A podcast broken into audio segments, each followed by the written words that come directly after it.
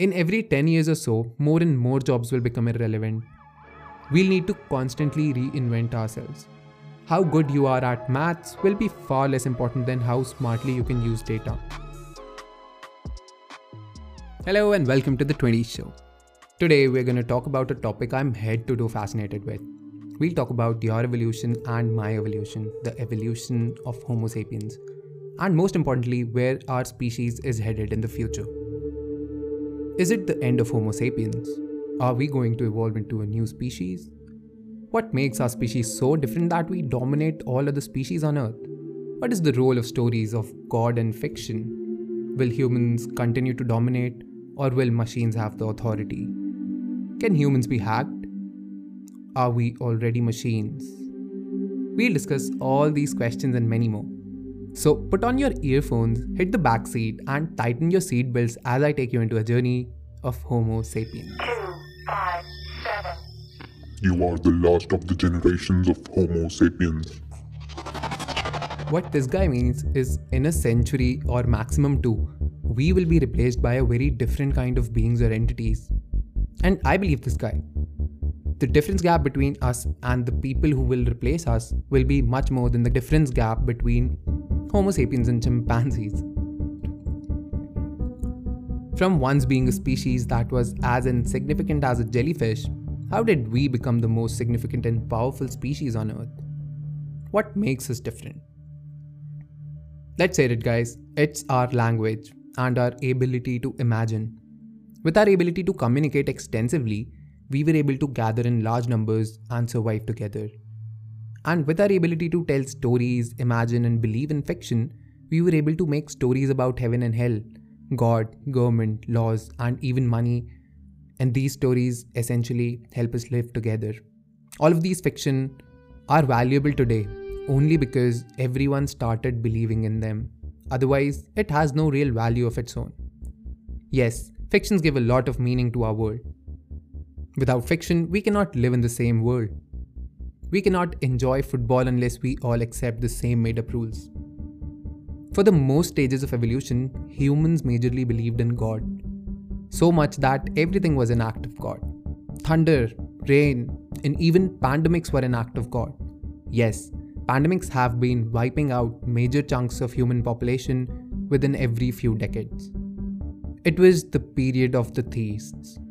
The authority was held above the clouds in the hands of God. Then, as humans in the 18th and 19th century started to understand theories of evolution and started to see the world through the lens of science, their beliefs, our beliefs in God, started to decline. This marked the beginning of a new period, a period of humanism. This period brought down the authority from above the clouds into our hands. Humanism said that we are the main source of everything. We currently live in this period of humanism. Most of you listening to this are humanists. Humanism says that whenever you have a problem, don't look for answers in the God or a big brother. Look for it within yourself, in your feelings, emotions, and free choices. When you face a dilemma, follow your heart and do what feels good. That we have a free will, that our feelings, emotions, and our body is God, that we create our own reality. But now, humanism is facing a deadly threat the beginning of the age of dataism. Welcome to the age of dataism where humans are nothing but algorithms. In fact, all organisms are simply algorithms. Dataism says that there is no free will. In fact, scientists say that free will is just another empty term, an imaginary fiction that humans have created, just like they created God. They have created heaven and hell. They say there is no more truth in free will than there is truth in heaven and hell. Dr. Yuval Noah Harari says, and I quote him If you believe in free will, you are not curious enough. Think of it this way we think that we choose what we want to do, but we don't get to choose what we want. I can feel you. Understanding this blew my mind too. But what about our emotions? They cannot be fiction. I know they're real, right? Right. Emotions and feelings are real, but they are not the highest authority. They are merely biochemical algorithms. Feelings are there to help us make good decisions when we face problems of survival and reproduction. Let's understand it with the help of an example. Let's say you are a baboon or a monkey in African jungles, and you face a typical problem of survival. In order to survive, you have to eat and protect yourself. And as you were walking around the jungles, you suddenly see a tree with bananas on it, but you also see a lion not far from the tree. Now you have to make a decision whether to risk your life for the bananas or not. This is really a question of calculating probability that I would starve to death if I do not eat the bananas versus the probability that the lion will eat me if I try to reach the bananas. I need to know which probability is higher in order to make the decision. Now, to make the decision and calculate the probability, I need to have the data. I need to know how far is the banana, how many are the bananas, how big or small is the banana, is it ripe or is it green. It's one situation if there are 10 bananas, while it's a different situation when there are just two small bananas. Then I need to know the data about the lion. How far is the lion from the tree? How fast do I think is the lion? Is the lion sleeping or awake? What is the direction of the lion? Does he look hungry or satiated? And all other data about lion. And then I need to know the data about myself. How hungry am I? How fast can I run? And so forth. Now, once the data is collected, we need to calculate the probability very, very fast. But how does the baboon do it? You don't take out a pen and paper or calculator to start calculating the probabilities. No. The entire baboon's body is a calculator. It takes data from his senses, his sight, his smell, his taste, and also from within the body. And then the nervous system and the brain are the calculator that within a split second calculates the probability. Once the probability is calculated, the answer doesn't appear as a number, but rather it appears as a feeling or an emotion. If the calculations say that I should go and take the banana, I'll feel courageous. My chest will puff up and I'll run to get the banana. However, if the result of the calculation is too dangerous, it will result in the feelings of fear, and that will make you run away from there. So, what we call feelings and emotions today are really biochemical calculations according to life sciences that are there to calculate probabilities. Till now, we've talked about our recent past to our present. Now is where things start to get twisted. Until now, we humans were unhackable. We were unhackable because nobody knew what was going inside our minds and body. But now we are hackable Today, scientists and engineers are looking for more and more data to make algorithms that essentially will be able to understand us better than we understand ourselves. This shifts our authority from humans to algorithms. Facebook, Amazon, and Google have already started to understand you and soon will understand you better than you understand yourself. Because they will have the data, your data, biological knowledge, and computing technology to determine why you feel and what you feel. In the age of humanism, it was wise to rely on feelings than on God, because throughout the stages of evolution, whenever we have faced threat of life or death situations, our feelings have helped us to survive. But in the age of dataism, our feelings may no longer be the decision makers.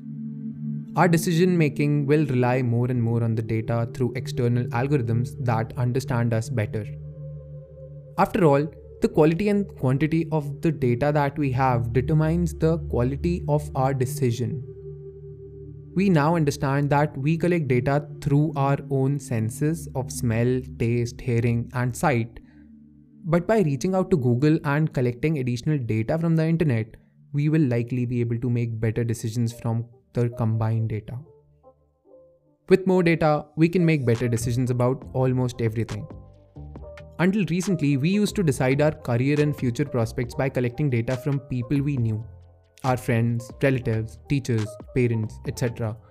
But that's very less data compared to the data that we can have today. For the same reason, previous generations were more likely to make poor career decisions. This means that we technically have limitless data which can dramatically increase our odds of good decision making. Let's talk about how humans are leveraging machines for their immortality project. Through a process called DNA sequencing or genome sequencing, we can now find our own DNA code and then determine the harmful genetic mutation codes which tell us about the diseases like cancer and heart diseases that we are susceptible of. As of today, we cannot change these mutation codes that we find out, but we can know of the likely future outcomes and then take preventive measures to change our own future. Few years ago, Angelina Jolie, I hope I'm pronouncing her name right, got her genetics tested and found she is highly susceptible to breast cancer.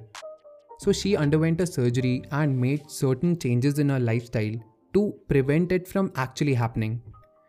So basically, although her feelings were saying that she's perfectly fine, the data said that there is a time bomb ticking. And so her actions were then guided by the data rather than on her feelings. Here's how I myself have started relying on data using algorithms that understand me better. Through my smartwatch, I started to monitor my sleep. Until then, I thought my sleep quality was all good, but the data said otherwise. So, based on the data, I started taking the necessary steps to optimize my deep sleep. I use a smart weighing scale that tells me my BMI, fat percentage, protein levels, muscle mass, water percentage, etc., and gives me an overall body score. Until I started using my smart weighing scale, I thought I drank a lot of water. But the data again disagreed. So, using the data, I optimized my water levels to really healthy levels. And so, I was able to individually achieve my desired numbers in all the areas. I started off with a body score of 83 and went up all the way to 100 over a period of 6 to 8 months. So, although my feelings didn't say I need to make changes, the data said that I did and I listened to the data. These algorithms and devices have really started to earn our trusts. Think of when someone first tried Google Maps and at a point Google directed left, while the person said, Oh, I, oh, screw you, Google, I know it's a right. And they took a right only to find out that the road is damn blocked. Google Maps 1, feeling 0. Algorithms 1, feeling 0. The next time, guess what would he rely more on? Similarly, for Amazon, they work super hard to understand our buying patterns. So, I have a Kindle e reader which basically is able to count my count the speed with which I read, the number of words per minute that I read, which kind of text do I read quickly, and which kind of text do I read slowly. And so it also understands that at which page I leave a book and then never come back. Based on this, it can suggest me a variety of books that of the genre that I actually like to read more and I read quickly and I read continuously. Now, this is very basic model of Amazon Kindle e- Kindle e-reader. The higher versions of Kindle cost around 26 30,000 and in those Kindle e-readers there is a facial recognition camera. So this camera will basically be able to detect a lot in the later stages. What it will be able to do is, as I read the book, it will be able to see the emotions through my face. It will be able to determine when I'm happy, when I'm excited, when I'm curious, when I'm sad, when I'm crying, and all the other data that the other Kindle readers are also able to understand. Now, based on this data, Amazon will not just be able to suggest or recommend books to me, but will also be able to recommend me products. And as I see more and more recommendations, there will be a time when I make a buying decision based on the recommendation of Amazon. And if I happen to love the recommendation and love the product that I ordered through the recommendation of Amazon, guess what? I'll be, my trust is earned by Amazon. And so I will trust their recommendation and will try more and more products. And these technologies are still at a very early primitive age. I can go on telling you about so many intriguing things like how and what some humans are doing to become happier and immortal. In a different episode, maybe. The technology and algorithms are going to go leaps and bounds ahead, and at a really fast pace. These algorithms don't need to be perfect for us to be using them and relying more on them. They only need to be better than us. This is both frightening and amazing, right? Of course it is. And nobody can precisely predetermine how it's all gonna turn out. After all, technology is never deterministic. And just like most things, it will not be black or white. It will be subjective to different people. Nothing in itself is good or bad. It all boils down to our usage. We may not have a choice to choose our options, but we do have a choice to choose among the options. We'll have a choice to be intentional about our usage. We can make either biotechnology like smartwatches to understand ourselves and make better decisions, or as just another addition to our collection of materialism. We can optimize our smartphones in a way that make us more productive, or we can use it to engage in meaningless pursuits that won't take us anywhere. As per dataism, we are nothing but data. We are only as valuable as the quality and quantity of data that we put out. And this in turn depends on the quality and quantity of data that we put inside us. Yes, robots and AI are coming to take your jobs. But it will not happen overnight. It will be a process, but I'm not sure if it'll be a slow one. In every 10 years or so, more and more jobs will become irrelevant. We'll need to constantly reinvent ourselves. How good you are at maths will be far less important than how smartly you can use data. Barbers, drivers, emerging lawyers, and sales representatives, etc., will be the first ones to lose their jobs.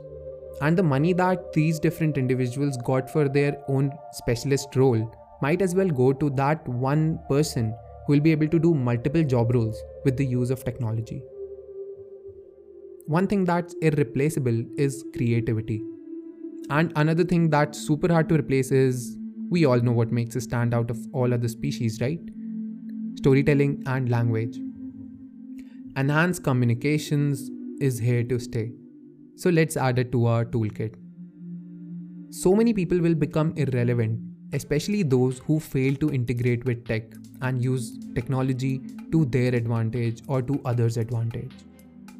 What will help these algorithms in hacking us is our own ignorance to understand ourselves. I believe each individual needs to be more curious about their own selves, their mind, their bodies, and understand them well to be able to use technology even better. As I mentioned above, I am absolutely amazed by the concepts of our evolution, and I'd give major credits to Dr. Yuval Noah Harari for exposing me to the depths of evolution. He's also one of the best visionaries today, and Dr. Harari is the author of the fascinating best selling books Homo sapiens and Homo Deus. The first book, Homo sapiens, talk about where humans have come from till today, and the second books talk about our journey from where we are today to the next stage of our evolution. His books are absolutely fascinating and completely blew my mind. I'll also leave the link to order these books in the description below because you wouldn't want to miss them. I now want to throw light that since we have recently learned about algorithms, we have correlated it with our brains and our cells. It can later turn out that human brains aren't algorithms after all, but much, much more than that. I somehow believe that we are much more than that. As we keep evolving, we'll keep learning more about ourselves. But as of now, we are just algorithms. And here's the bright side we are highly adaptable beings. We can tweak our own algorithms. Humans are a creature of habits, and we can change our own habits. Our habits change our behavior, which then changes our neurocircuitry, and essentially, we can change how our own brain functions. Plus, our entire cells regenerate every 11 months, which means we get to hit the refresh button. But here is the dark side we are highly adaptable beings. If we do not engineer our own algorithm and take charge of it to design our own habits, somebody else will. So today, you have to make a choice. Who will change your algorithm and design your life? Will it be you or will it be everyone else? I don't know about you, but I've got only one life and I've got to hack myself first before anybody else does.